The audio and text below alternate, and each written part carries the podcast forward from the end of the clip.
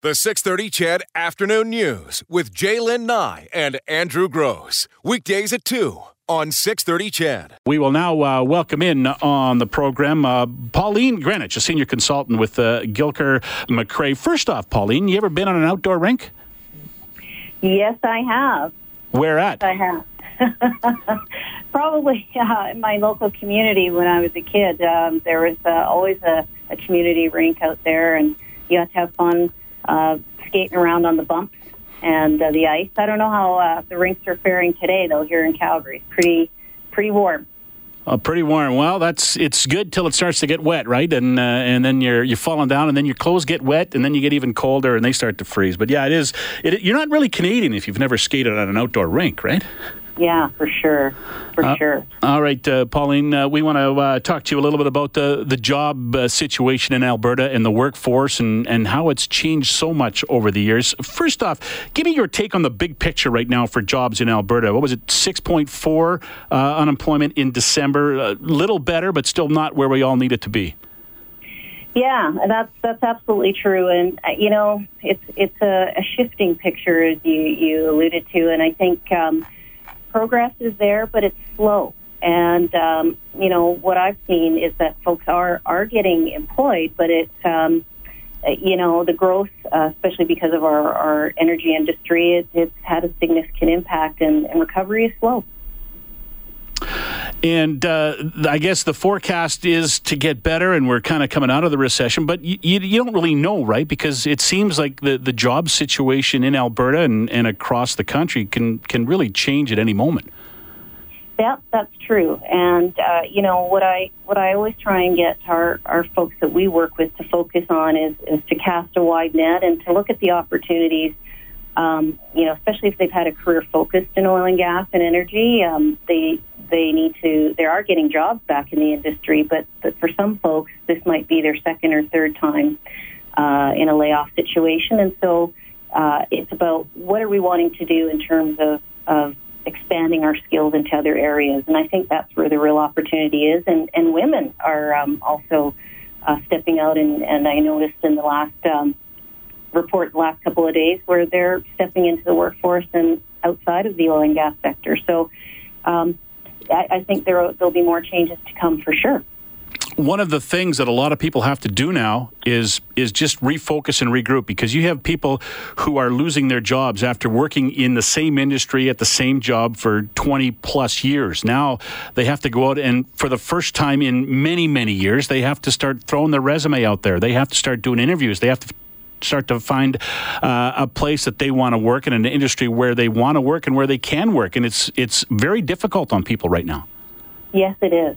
And you know, the, the thing is, though, what a lot of people forget is that the skills that they've acquired over those 20 years, or even sometimes it's, it's less than that, but um, they they go they go with you. Doesn't matter what, um, even though they're focused on an industry, it's how do you talk about them. And we spend a lot of time trying to uh, help people understand that they, they do have skills that they can market.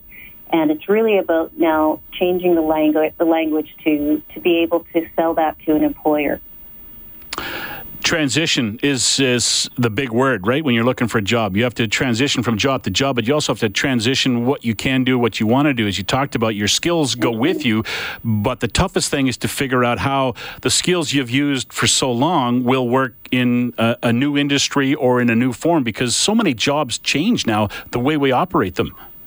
Absolutely, you've got um, generational differences, you've got technology um, you've also got remote working. And so while these things can open up opportunities, they do create a different type of workforce. And so it's really, really important for people who are looking at stepping into another career or another job um, to to be as prepared as possible and um, to focus on what they do really well we're talking with uh, Pauline Greenwich, senior consultant at Gilker McRae here this afternoon, the 6:30 CHED afternoon uh, afternoon news. Morley Scott in for Jalen and Andrew today the uh, the workforce is very different now today, isn't it? Uh, I mean, there are people as young as 20. People seem to be starting work earlier, and a lot of people, especially, are working longer in their lives. People working into their 70s and longer right now, which really kind of creates a real weird dynamic in some workplaces.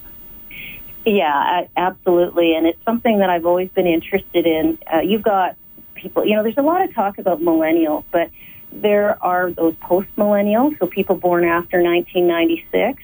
Um, Gen Xers like myself. Nobody likes to talk about us, but but you know we have 51% of the leadership roles um, right now, and then you still have baby boomers and who are now approaching, if they're not already, in their 70s, and so uh, four generations at play in the workplace uh, creates opportunities, but sometimes creates challenges as well, as you can imagine, right? So um, uh, it's uh, it's probably something we haven't really ever seen before. That many generations in a workplace trying to um, kind of row the boat in the same direction.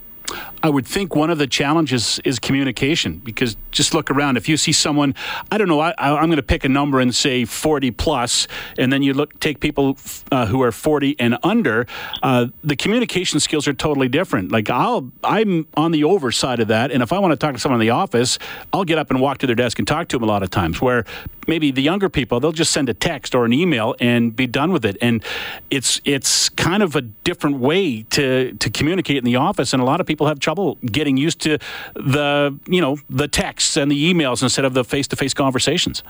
Yeah, and I think that goes both ways. You know, when I had teams, and most of them were what you would call millennial workers, I would always say, you know what, it, you know, texts and emails are fine, um, but if it's really important, go and talk to the person. One of the best things you can do for your career, aside from using your skills and your your knowledge and experience, is also building relationships. And so, helping younger workers understand that face to face can support and, and help them develop relationships, um, as well as you know using technology to be efficient is, is something that I found useful in, in working with and managing younger younger workers or people younger in their careers when it comes down to working at a job or finding a job or you know transitioning uh, uh, communication is the most important thing reaching out to people having those contacts and you got to keep it up right? No even if you have a job you still have to keep keep engaging with people no matter if, if they're in your industry or around in your industry.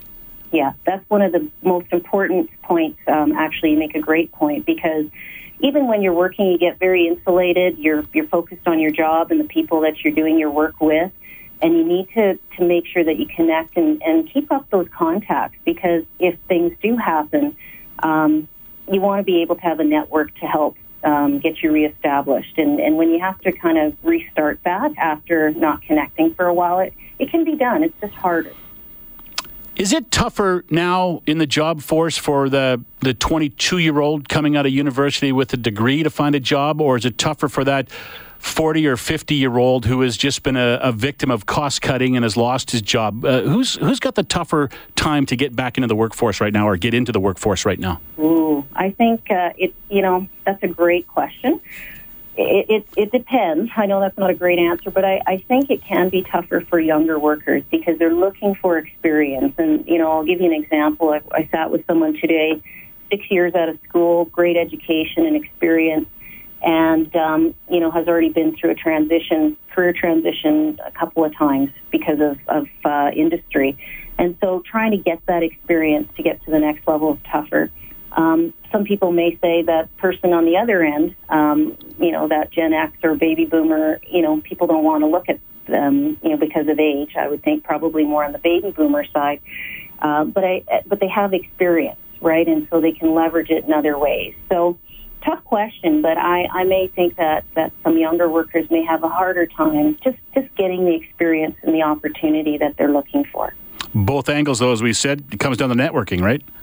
Absolutely. And, and networking in your sphere of, of influence, and that could be family, friends, friends of family and friends. It's, it's always people that you know, they're people. The people that know the people you know. And um, that's the best way to start. What's your take on going back to school? If, if you've had that job and you've worked at it for a few years and, and you no longer have it for whatever reason, uh, is it important to, to go back to school to learn new skills, to learn how business operates now, uh, more so because of uh, because of electronics and because of the internet and everything else that's involved with it, how things are done differently now? Do people need to go back to school ever? Um, sometimes truly if they've let their skills go and and I kind of blame sometimes employers for that as much as employees where where you know technology is outdated things like that Um, but what I found is that not everybody has the appetite to go and train for two years or four more years. So it may be uh, computer skills, it may be technology skills, or even some leadership that they can do. But uh, I, I, it hasn't been my experience that a lot of people want to dive back into school um, at this point in their career. And it become, so, becomes financial too, right? Because it costs yeah. to go back to school, and you still have to feed your family and put a roof over their head. Exactly. If you're not working and maybe you have a spouse or you, you know, you're single parent, you're raising children or you're looking after older parents, to take on going back to school uh, may just not be the option for you at the at that time. So, if a person is out of work now, what's the number one thing he should do? The number one thing that they should do, uh, well, probably a couple things, but I think is really get clear on on what they're good at and what they feel really strong about in terms of their skill set.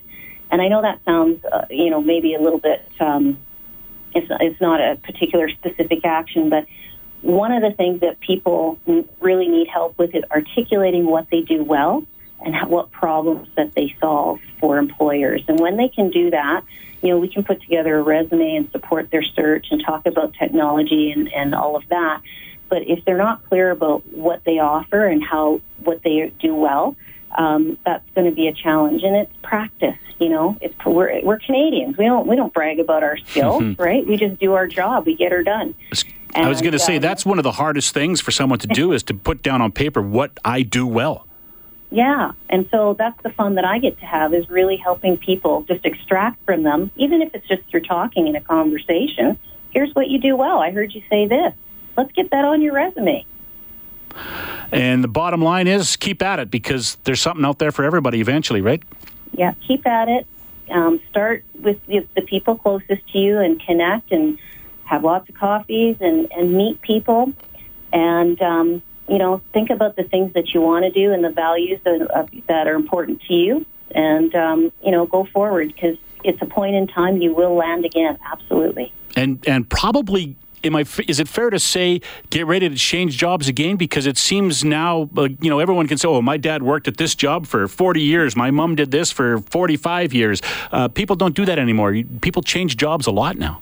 Yeah, yeah, very much so. And you know, like I said, I'm a Gen Xer, so I started working uh, you know, in the 90s when it was a recession and people were doing layoffs. So I never had that opportunity to work anywhere for a long, long time. And so um, you have a large part of the workforce that, that lives by that, um, that MO. And so it's not a bad thing. It's just make the most of the experiences that you do have and do your best work.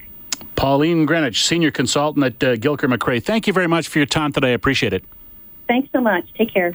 The 630 CHED Afternoon News with Jaylen Nye and Andrew Gross. Weekdays at 2 on 630 CHED.